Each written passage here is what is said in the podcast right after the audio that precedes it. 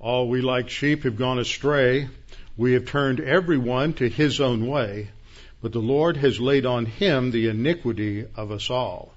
For all have sinned and fall short of the glory of God. But God demonstrates his love toward us in that while we were yet sinners, Christ died for us. Jesus said, I am the way, the truth, and the life. No one comes to the Father except by me. To Martha he said, I am the resurrection and the life. He who believes in me, though he were dead, yet shall he live. And whosoever lives and believes in me shall never die. Do you believe this? Before we go to the Word of God this morning, let's bow our heads together and ask the Lord's direction on our study. Father, we are so privileged to have your Word that you have revealed this through the prophets of the Old Testament, apostles of the New Testament, and that you have breathed it out through human agents and preserved it for us, that this is your inerrant, infallible word, and that as the Lord Jesus Christ prayed in John 17, that we are to be sanctified by your, by the truth. Your word is truth.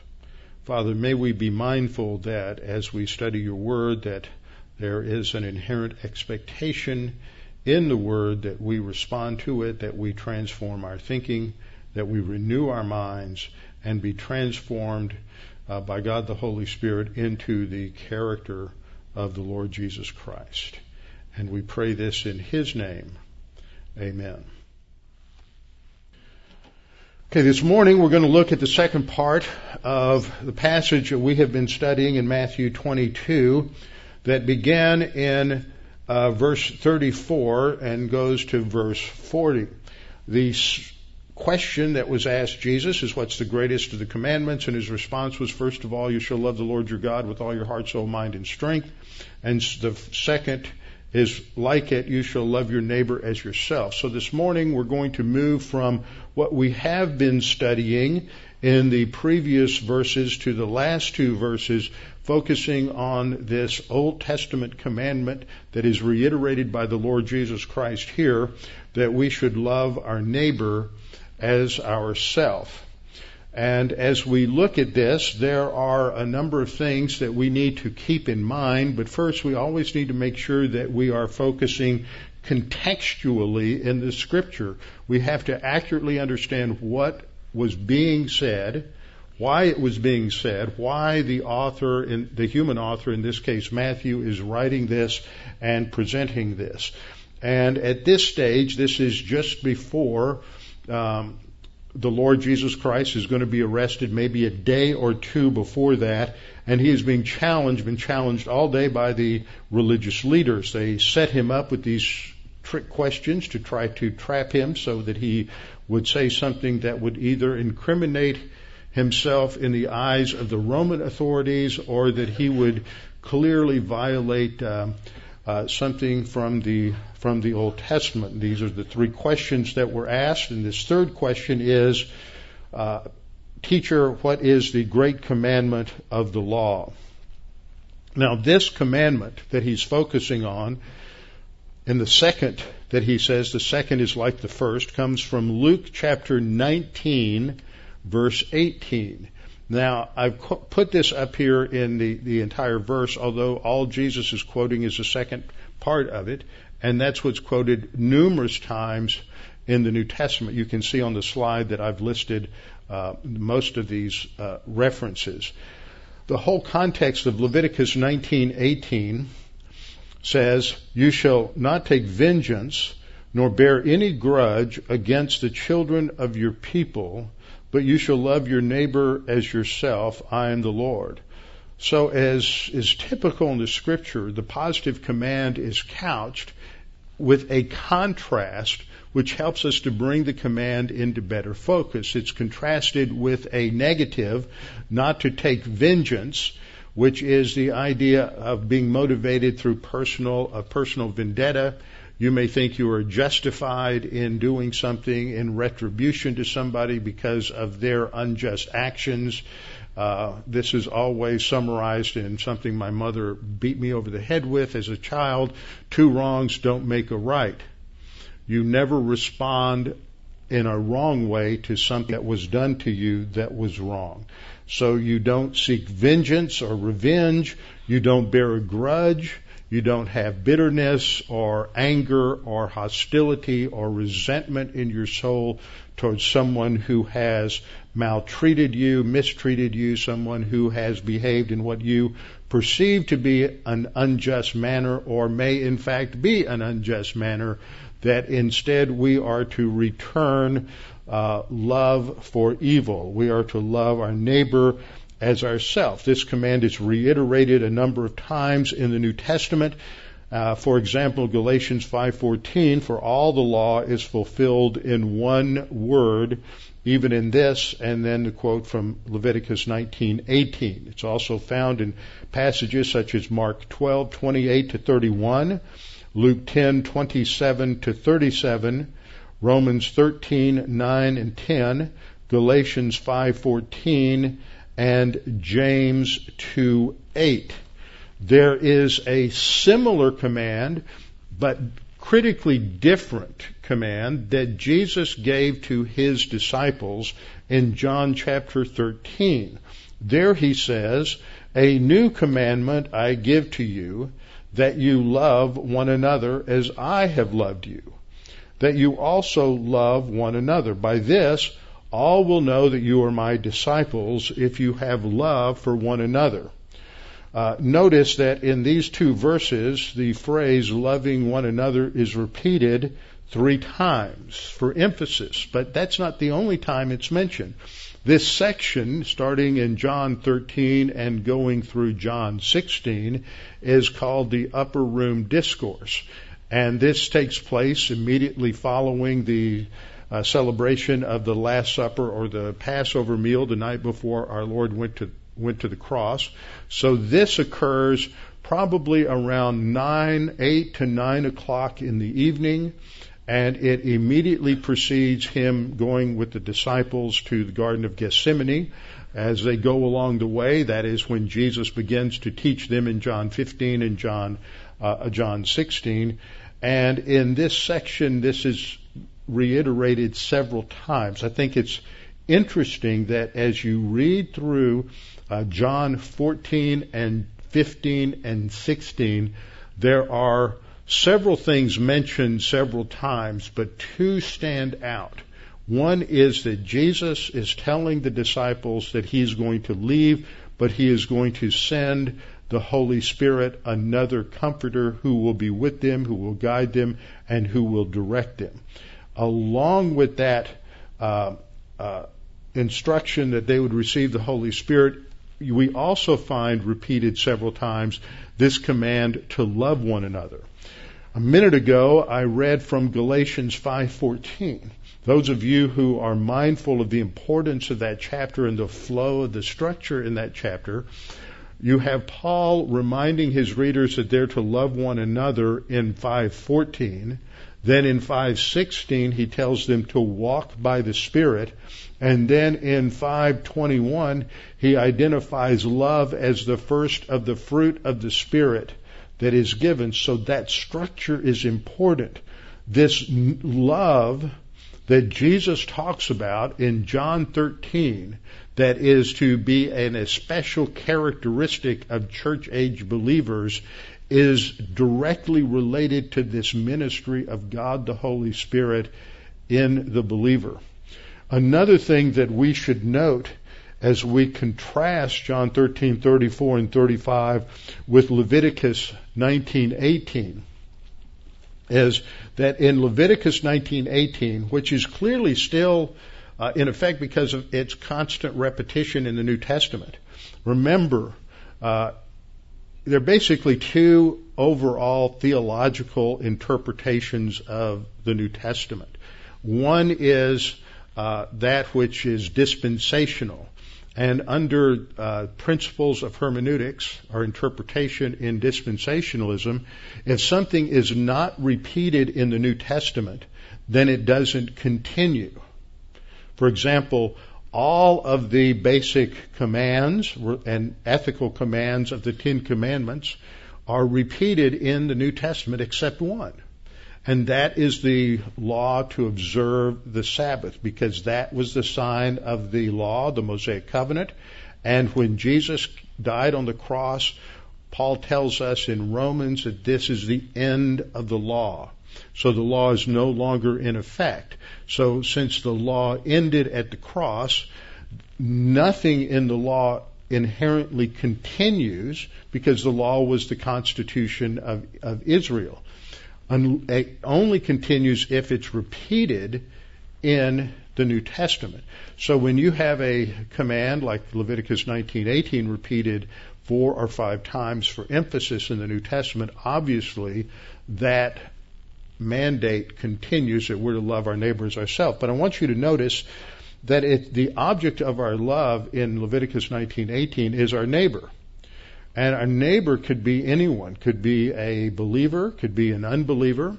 In the context of Israel, it could be even be someone who was not not an Israelite, someone who was maybe a proselyte or maybe a foreigner, uh, uh, an alien who was living in the land.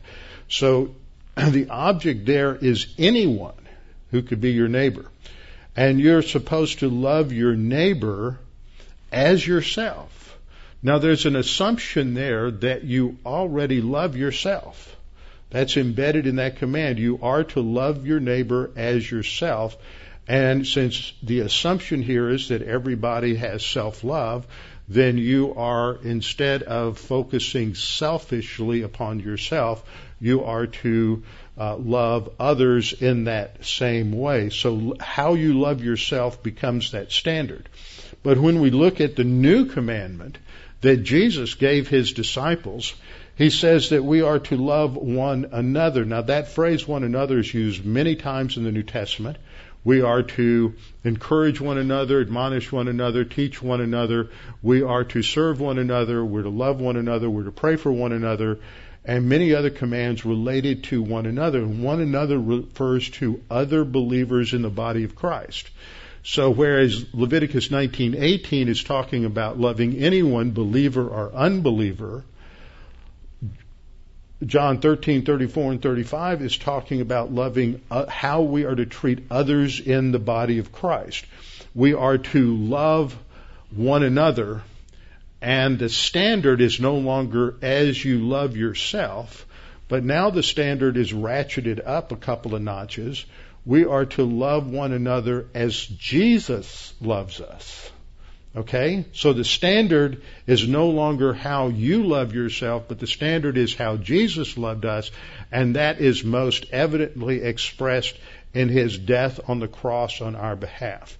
On the cross, Jesus Christ died in our place. He paid the penalty for our sins, which is why in John chapter 15 he says, Greater love has no one than to give his life for his brother. Okay, so that becomes the standard is the Lord Jesus Christ. Now, in the previous lessons, as we were looking at what it means to love, what it means to love God, the standard that we saw of God's love is what's expressed at the cross. For God loved the world in this way, John 3:16 states. In other words, the grammar and the language of John 3:16 in the Greek is not that God loved us so much. That's not the meaning of the Greek word. The meaning of the Greek word is God loved us in this way. And so John is giving us an example of how God loved us. Romans 5:12 exemplifies that the same way. It says God demonstrates his love toward us in that while we were yet sinners Christ died for us. So when we talk about love, a, a, a much maligned and misunderstood term in, in our culture and in our world today, the pattern, the standard is God's love for us. And as those who are created in His image and likeness, we are to imitate that, we're to reflect that, our standard for love is how God has loved us. And so in that way, we are to exhibit that to others. And that brings us back to something I pointed out that we can't lose that is in, in this context is when Jesus states in verse 38, uh, excuse me, verse 39, that the second command is like it. He's drawing a connection, an irrevocable, necessary internal connection between loving others and loving God. That to love others presupposes biblically, it presupposes loving God. That we can't truly love others unless first of all we love God.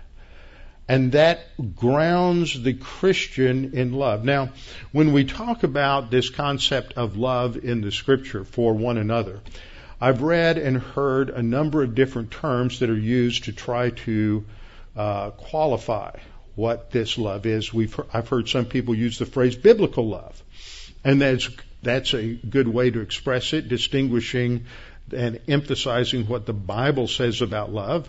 Because if you go to a dictionary, you go to some other source and you look the word love up, the first thing they tell you is it's an emotion. But if we start with the Bible, we understand that love isn't an emotion. Love isn't a feeling. Love, love isn't getting butterflies in your stomach. It's not puppy love. It's not sentimentality. It is a mental attitude that is the result of a person's volition or decision to act in the best interests of other people, no matter what it may cost us personally.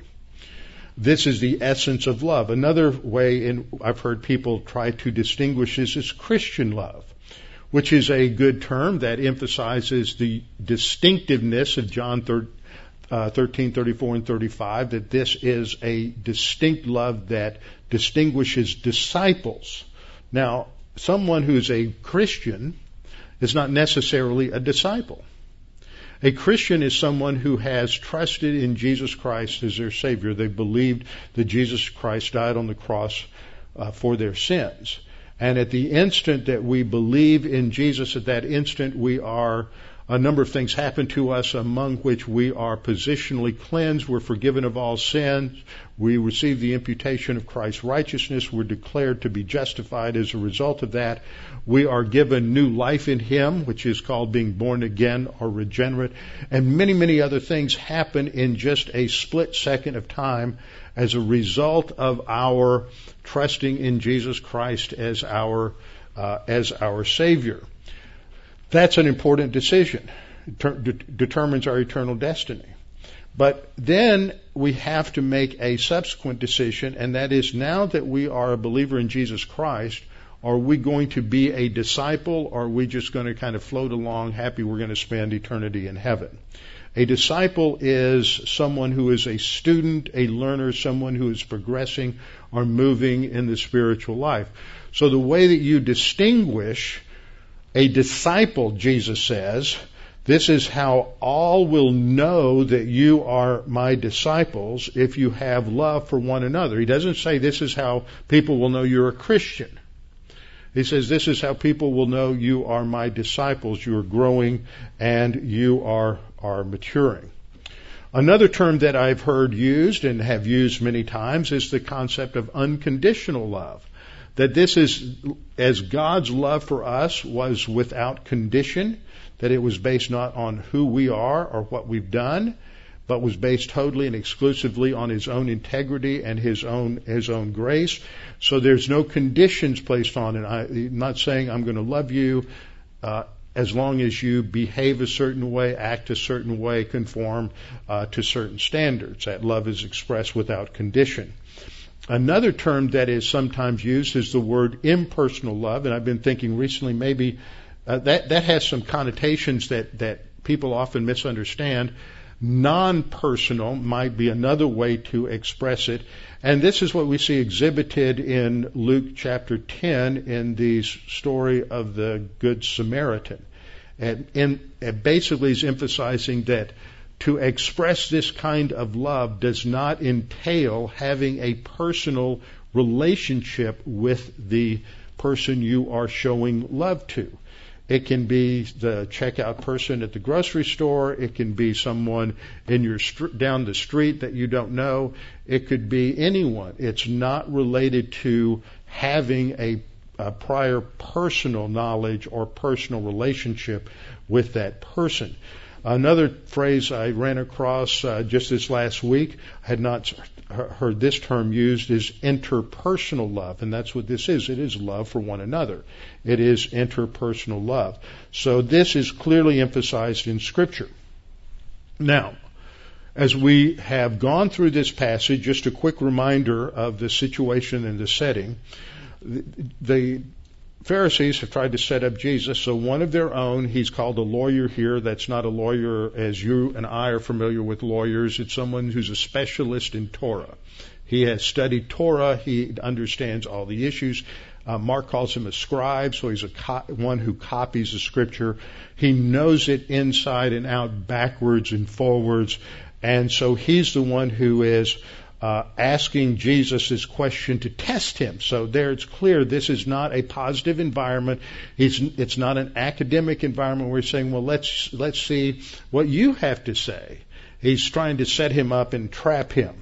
Um, so he asks this question, uh, teacher, what's the greatest commandment in the law? Uh, because they didn't believe that there was really one. That was one view that they didn't believe that there was one that would be better than the other since they all came from God. And so he's asking, is this the greatest commandment? So Jesus has two answers. Part one is he says, you first of all love the Lord your God with all your heart, soul, mind, and strength. This is the first and greatest commandment. Uh, first in priority. And the second one is dependent and connected to it, and that's the one we're studying today. You shall love your neighbor as yourself. And then Jesus says, of, on these two commandments hang all the law and the prophets. Now, this word hang was one that was used in a couple of places in rabbinical writings, indicating a, a relationship of dependency. Everything else is dependent upon this bedrock foundation of loving God with all your all your being and loving your neighbor as your as yourself. And the scribe in Matthew, Mark, I mean, excuse me, the scribe in Mark responds positively to this. Matthew doesn't go into this response, but the bottom line at the end is everyone is sort of shut up at the end of the day. After that, no one dares to uh, question him. So as we look at this verse, this important verse of you shall love your neighbor as yourself, I want to point out that this is a verse that has been used uh, in in our culture and in our time in in uh, great great perversion. And the basic summary of this perversion is the idea that you can't love others until you first love yourself. See, the verse says, love your neighbor as yourself. But the assumption in humanistic psychology, going back to uh, uh, the late 19th century is that the problem that man has isn't sin. The problem that man has is he just doesn't love himself enough. He doesn't have a high view of himself. He has a problem with self-image. He has a problem with self-esteem. And this doctrine related to self-love and self-esteem uh, later blossomed in the 60s and 70s and led to this whole self-esteem movement that's at the heart of humanistic psychology. But it can be traced back to the late 19th century to the anti-Christian and anti-God uh, nihilistic philosophy of Friedrich Nietzsche. So all ideas come from somewhere, and they either come from God or they come from some uh, some humanistic uh, psychologist. And what we see in the middle of the 19th century is a wholesale rejection by Western civilization of its historic Christian roots and it's manifested in what became what has come to be called 19th century religious liberalism, but it also developed a purely secular worldview that is completely antagonistic and intentionally so, intentionally antagonistic to Christianity with the uh, self stated goal of destroying the impact and the influence of biblical Christianity in Western civilization. And Friedrich Nietzsche was one of many at the forefront of this, but we also connect uh, his nihilism to the uh, teaching of Charles Darwin in terms of, uh, of evolution and naturalistic evolution, a natural worldview that d- excludes anything uh, supernatural, that excludes God from the get-go, is going to automatically have a different, a totally and radically different view of uh, what makes a human being a human being than what the Bible says. The Bible says man is directly created by God in his image and his likeness, and that which makes a human being a human being, that which elevates us above all creation, is that very fact that we are created in the image and likeness of God.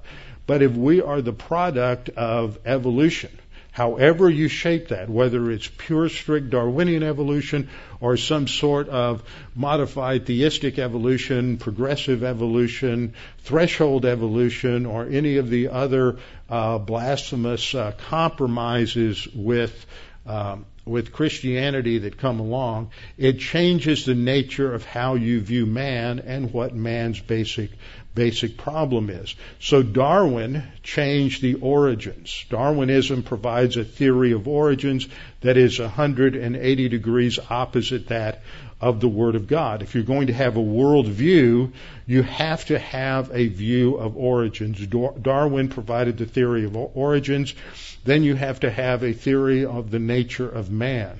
And so you had a number of different thinkers who influenced uh, Western civilization in terms of their view of man. You had uh, Sigmund Freud in the area of psychology, Carl Jung in the area of psychology. You had others in the area of, of philosophy like like uh, Nietzsche and Kierkegaard who are reshaping man and they're flipping the terminology so that man is not created in God's image, man is creating God in man's image. And at the very core of this is understanding what is the problem with man. But if you reject the Bible, you have to reject, and you reject God, you have to reject any notion of sin. It has to be removed. So how are you going to define man's problem? Well, their definition is a problem, uh, is the problem of, um, uh, of self-image. It's a problem that man doesn't think of himself the way he should think of himself. And so he needs to have self uh, self esteem and self love, self acceptance. He has to have self confidence. All of these other terms, none of which are ever talked about uh, about in the Bible. Um, what you do find in the Bible are statements such as this. The apostle Paul writing in 2 Timothy 3, 1 through 4. But know this, that in the last days perilous times will come for men will be lovers of self, lovers of themselves, as the New King James translates. It's the same thing. They will love themselves. They will love, be lovers of money, boasters, proud, blasphemers, disobedient to parents, unthankful, unholy, unloving, unforgiving, slanderers, without self-control, brutal, despisers of good, traitors, headstrong, haughty, lovers of pleasure rather than lovers of God. That could pretty much be the sum total description of modern Western civilization in Europe and in the United States. It is a horrible description, but it shows the complete meltdown that has occurred as a result of the shifts that, that took place in the end of the 19th century. Nietzsche is the father of this self-love perversion. He said, Your neighbor love is your bad love of yourself. See, you don't, love, you don't really love yourself, so you can't really love your neighbor. He says, the problem is you do not love yourselves sufficiently. Well, what does the scripture say? Scripture says in Romans chapter 12 verse 3, For I say, through the grace given to me to everyone who is among you, not to think of himself more highly than he ought to think, the assumption there is that we already, because of our sin nature, which is oriented to self, that we already think too highly of ourselves. But we are to think soberly. Now that doesn't mean you're to think without the influence of alcohol. The word soberly has the idea of objectively. You're to think in terms of reality, not in terms of this self-inflated uh, view that you have of yourself as a result of sin and arrogance. Um, by the way, one other note before I, I, move on in the scripture is one of the psychologists who was uh, profoundly influenced by Nietzsche, and of course, uh, if you have any knowledge of history, you know that Nietzsche's view of the Superman was very influential on the thinking of Adolf Hitler. And it's interesting, and you can get out on the internet and read a lot of things about this to see the connections between uh, Nietzsche and many other thinkers. But one of the most significant in the middle part of the 20th century was a psychologist by the name of Erich Fromm. And I was just reading about him earlier in the week as I was doing some studies on the, uh, the role of and the influence of Marxism uh, in American thought, and that Erich Fromm was a key person in what is known as the Frankfurt School of Critical Theory. Now, just as a quick aside, without getting running down this rabbit trail too long, but just so you can connect a few dots, is that in the mid 19th century, late 19th century, you had the influence of Marxism. Now, most everybody understands that that the most influential uh, the, the country most influenced by Marxism was the Soviet Union. As it became apparent by the mid 19th century that that the Marxism that was being practiced in in uh, in the Soviet Union was something of a failure. They were not developing a workers' paradise. They weren't bringing about a utopia. All of these things. There were Western thinkers who were so in love with Marxism that they were began to shift the thinking away from an economic Marxism to a cultural Marxism. And this was embodied in a group of intellectuals or pseudo intellectuals, among whom was Erich Fromm, focusing on uh, this new view uh, of mankind. And so this was the Frankfurt School of uh, Critical Theory. This group uh, identified every problem in Western civilization as the result of the influence of the Bible and Christianity, and their self-stated goal was to change all of the structures in Western civilization away from the Bible and to influence it through academia and I did post a link to one article on my Facebook page today that goes through this history, but it's fascinating. And so you see this connection between the uh, thinking that shifted at the end of the 19th century, and part of this was shifting the thinking about the essential problem of man and especially in this area of self-image and self-love. Now, to com- further com- connect the dots, you have Nietzsche influencing Erich Fromm, who influences an, a pastor from Southern California by the name of Robert Schuller. He wrote a book in the early 80s called Self Esteem, the New Reformation. And in there he says that the problem we face isn't sin, the problem is self-image. He's just articulating the same thing. Sent a free copy to every pastor in the country, and I got a copy.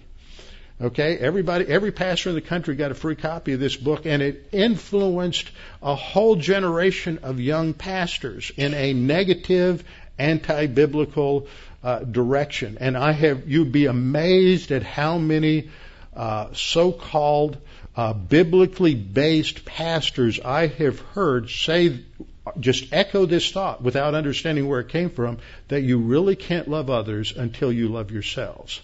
But that is not what the Bible teaches. In fact, in Ephesians 5:29, as Paul is talking about uh, the husband's love for his wife, he makes this explanatory side note. He says, "For no one." Now, does that phrase "no one" leave anybody out? No one. That means the person who's depressed. That means the person who who is upset with the way they look, that they don't like their body type, they they don't like a number of things. The the person who is upset with their direction in life and and the failures in their life, all the people who say, you know, I I'm just I'm just a failure, I'm no good. Psychologists say, see, you have low self-esteem. But if they had low self-esteem, they would be glad they were fat and ugly. If they really hated themselves. If you really hate yourself, you'd be glad you were a loser. If you really hated yourself, you'd be glad you were miserable. But the Bible says, no, you don't hate yourself. You love yourself. Everyone does. Ephesians 5:25 no one ever hated his own flesh. So that just skewers this whole idea of self-esteem and self-love and destroys it. No one ever hated himself. You think you may hate yourself at times, but that's because you've disappointed yourself. You're not what you thought you should be because ultimately what's behind this so-called self-hate is self-love. Everyone loves themselves. This is, this is exactly what, what the scriptures emphasize. And so uh, this is the pattern. When Jesus is saying that we are to love others as ourselves, uh, he is uh, recognizing that that is our inherent orientation from our sin nature is to put ourselves first. Uh, Luke 6:31 is another statement of this principle in in terms of what we often call the golden rule, where Jesus said, "And just as you want men to do to you, that presupposes that you want people to treat you well."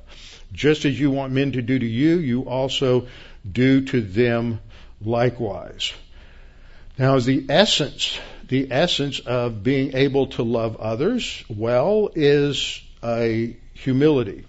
Philippians 2 3 says, Let nothing be done through selfish ambition or conceit the presupposition is that that's the orientation of our soul. That's the orientation of our sin nature is selfish ambition or conceit, but in lowliness of mind, and that doesn't mean some sort of psychological self-flagellation. It means having an honest understanding of who you are, and not thinking more highly of yourself as you ought to think, as Paul put it in Romans that we are to esteem others better than ourselves. That's another expression of what it means to love others as ourselves.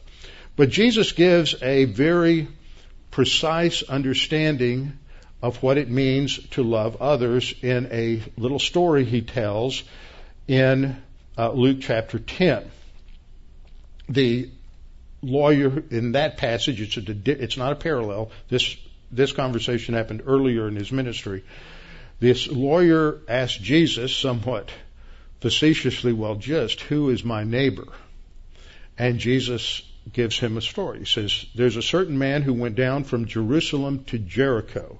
Now, this is the reverse course.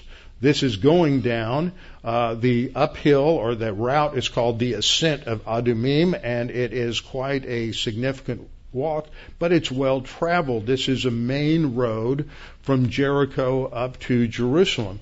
And so this man is going down and he's dropping from a little over 3,000 feet above sea level down to about uh, five or six hundred feet below sea level down to the location of Jericho. So it's a it's a downhill slide if you uh, have ever driven that way.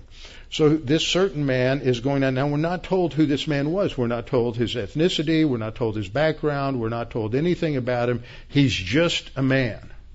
It's not relevant whether he's Jewish, Gentile, or what. He's just a man. He's going down from Jer- Jerusalem to Jericho, and he is ambushed. And he falls among thieves who strip all of his clothes. They wound him, and they, they, they beat him up and they leave him for dead by the side of the road. And he is probably barely conscious. And then let's go on, and I don't have the rest of the text up on the screen, but let's look at it in in, uh, in Luke chapter 10, uh, following in in verse 31. He says, "Now by chance." Now the Greek word there indicates that he's just talking as if out of uh, out, out of uh, what would appear to be the circumstance. He says, first of all, a certain priest came down. So there are going to be three people who walk by him. One is a priest, one is a Levite. Uh, the difference is the priest is one who is actively serving in the temple, and the Levite is simply one who is a descendant uh, of Levi. He's in the Levitical tribe, but he's not necessarily actively serving in the uh, in the temple.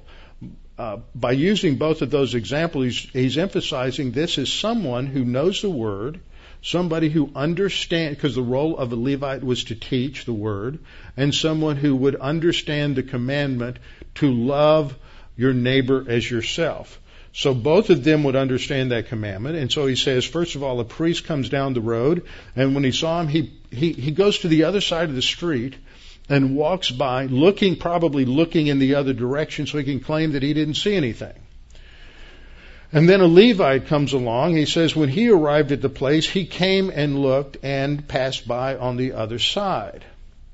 So both of them are ignoring the needs of this one. And then along comes a certain Samaritan.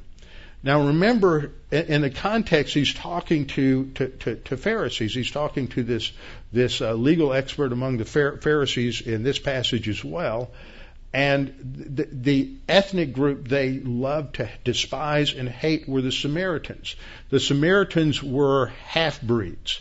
They were, they had some Jewish blood, but these were a group of people that had, uh, where, where after the Assyrian invasion of the northern kingdom, they had resettled other ethnic groups into the northern kingdom, and so they were not considered uh, pure descendants, they purely Jewish. They were mixed race, and so they were looked down upon um, uh, by the Jews. In fact, the level of racial prejudice you would expect from a member of the Ku Klux Klan towards someone who was black was probably less than the level of racial prejudice that the uh, Jew, the Jews had towards a Samaritan. They would if you know anything about the geography of Israel, a straight shot would take you from Jerusalem due north to Galilee. But no, they would never travel that way. They would go due, they would go due east down the ascent of Adumim to Jericho, cross over to the other side of the Jordan, and then walk up the other side of the Jordan to completely avoid Samaria at, at, at whatever the cost. And then once they got to the Sea of Galilee, then they would cross back over because they didn't want to even walk through uh, Samaria. They wanted to avoid it no matter what. And so this is a Samaritan. He is one who is despised. He is someone who is looked down upon. He is someone who is, is ridiculed as unclean. But yet it is this Samaritan who comes along and sees him and has compassion on him. And the word there is he expresses his understanding of what this guy is going through, and he is going to help him. He goes to him, bandages his wounds, he puts oil and wine on, he cleans him up, and he puts him up on his own animal, and he walks to um, the the next place, the inn that he can take him, and he takes care of him. Incidentally, the word for inn here is a word for inn. It's not the same word that's used over in uh, in the birth narrative of Jesus, where they went to Bethlehem and there was no room at the inn. That's a totally different room that probably means the upper room, and that's how it's translated in other places. This is a genuine uh, inn, and he um, he takes him there, and we're told um, that he takes takes care of him at the inn and makes sure he gets a good night's rest, watches over him, and on the next day when he departs, he goes even further.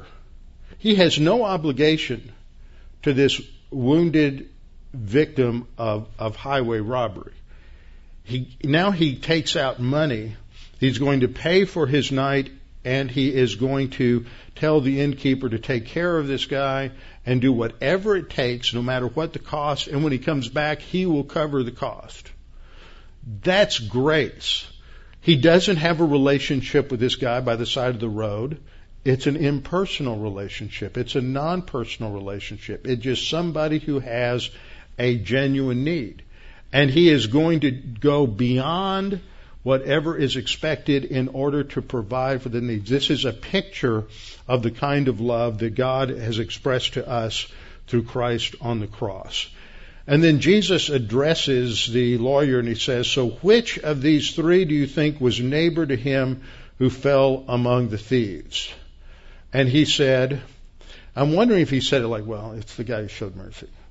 You know, did, or did he really say, well, you're right, it's the guy who showed mercy. Is he kind of sheepish at this point? Is he just saying, okay, I understand the point. Yeah, okay, it's the guy. No, he's, he's, he's, he states that it's the one who showed mercy. That's the one who is fulfilling the command to love your neighbor as yourself. So when we think about loving others, when we think about what it means to love one another as Christ loved the church, what is exemplified here is that there are no conditions placed on this. There's no personal relationship that's necessary or a prerequisite to expressing this kind of love. It's a recognition that this other person is someone who is created in the image and likeness of God and is therefore worthy of our help, our assistance, our aid, no matter who they are and no matter what they have done, simply because they are another human being. But in terms of the application for the church age, this really gets ratcheted up when that other person is a believer in the Lord Jesus Christ. Because that is when we express our love for one another, and that is what the Lord says is, is the sign of being a disciple of the Lord Jesus Christ. By this, all men will know that you are my disciples. With our heads bowed and our eyes closed. Father, we thank you for this opportunity to reflect upon your word, to think through the implications of what our Lord said and its application in our own thinking and in our own lives. There are many opportunities we have every day, whether it has to do with uh, someone we live with, our spouse, our children, our parents, to exhibit this kind of love rather than to react in anger or resentment or irritation or bitterness, that we are to put those things aside and we are to love one another as you have loved us. And you loved us even when we were in a position of hostility and enmity toward you. That's the picture of the cross. And every one of us at one point was hostile to God. We were suppressing truth in unrighteousness, and we were running away from the truth as fast as we could. And yet, someone somewhere told us the gospel, and we understood the unrestricted grace that was exhibited at the cross. We came face to face with your love that was not based on conditions, and we trusted Christ as Savior. Father, we pray that if there's anyone listening today that if they have never trusted Christ as Savior, that they would take this opportunity to do so. Jesus Christ died on the cross for you that you might have eternal life. And the only thing that Scripture says is necessary is to believe in the Lord Jesus Christ, and you will not be saved. Father, we pray that you would challenge each of us with what we have studied today, that we might implement this in our thinking and in our lives. In Christ's name, Amen.